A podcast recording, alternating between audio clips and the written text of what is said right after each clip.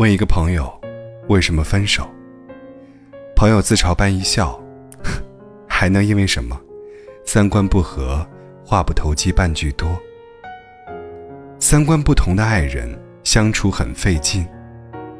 想到那句话，相爱容易因为五官，相处不易因为三观。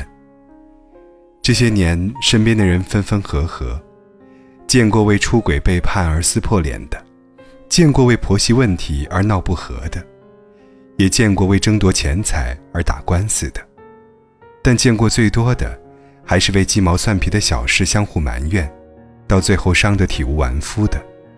就好比，一个爱看书，一个爱看球赛，结果看书的嫌看球赛的太吵闹。看球赛的嫌看书的伪文艺，一个喜欢西餐厅，一个喜欢大排档，结果喜欢西餐厅的嫌大排档邋遢又穷酸，喜欢大排档的嫌西餐厅死贵又难吃。不由得想起前阵子豆瓣上那个火遍全网的帖子：男人视书如命，然而家境一般，工资用来养家，他只能背着妻子。偷偷借钱去买书，妻子警告多次，而他各种隐瞒，直到有一次，被妻子发现了他忘记删除的买书记录，矛盾终于爆发。妻子发飙，将他一纸箱的书拖到厨房，打开燃气灶，再一本本的点燃。这还不止，又撕书，又拿刀直接砍书，许多珍藏绝版的书就这样惨遭厄运。到最后，妻子终于忍不住嚎啕大哭，指责他没有把自己、把儿子、把这个家放在心上。说实话，看完这个帖子，我讲不出谁对谁错。隔着屏幕，我心疼这些珍贵的书，但隔着屏幕，我也心疼这两个疲惫的人。爱书的人没有错，可烧书的人又错在哪里呢？只不过一个满脑子装着琴棋书画，一个满脑子装着柴米油盐。只不过他们所思所想、所恨所爱，全然不在一条线上而已。而长年累月这般，总难免心力交瘁。毕竟，在日复一日的漫长生活里，谁又愿意一直去迁就谁呢？想起一位朋友，就曾在聚会中提及过自己的爸爸和妈妈。妈妈爱跳舞，可是爸爸却常常对此表现得嗤之以鼻，形容妈妈跳舞时的姿态像鸵鸟奔跑，蹩脚又滑稽，吐槽妈妈一把年纪了，竟然还为了跳舞保持身材，嘲讽的话总是说来就来，老黄瓜刷漆装嫩，阻止妈妈去参加市里举办的中老年人交谊舞大赛，理由是抛头露面多了。有卖弄风情的嫌疑。朋友这样感叹：“作为爸爸的妻子，这么多年，妈妈过得很寂寞。至少我看到的他们相处起来总是很费劲。”是啊，我喜欢的，你不必样样都喜欢，但至少别轻视，也别诋毁。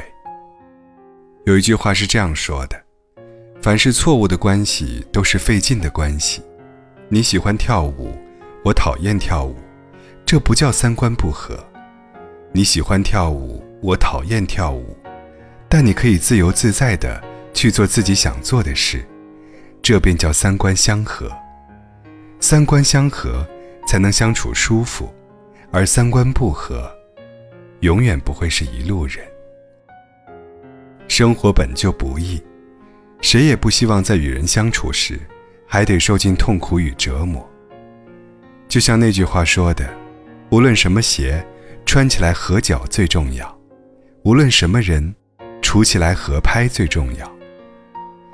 讲两个小故事，第一个故事是青蛙与老鼠的故事。青蛙与老鼠相交后，为了让关系变得更亲密，他们俩兴冲冲地把脚绑在了一起。后来，他们来到池塘边，青蛙兴冲冲跳进了水里。结果把老鼠也拖下了水。可怜的老鼠因为不会游泳，淹死了。就在这时，一只老鹰发现了池塘中的老鼠，冲向水面，抓走了老鼠。被绑在一起的青蛙也未能幸免，成了老鹰腹中的美食。你看，三观不同的人走得太近，就是一场灾难。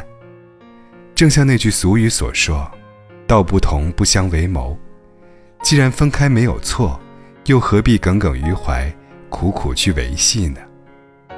你得知道，人生短暂，精力有限。我们应该将时间倾注于所爱的人，相处愉快的人。第二个故事是青年与禅师的故事。青年因为感到迷茫，便去拜访禅师。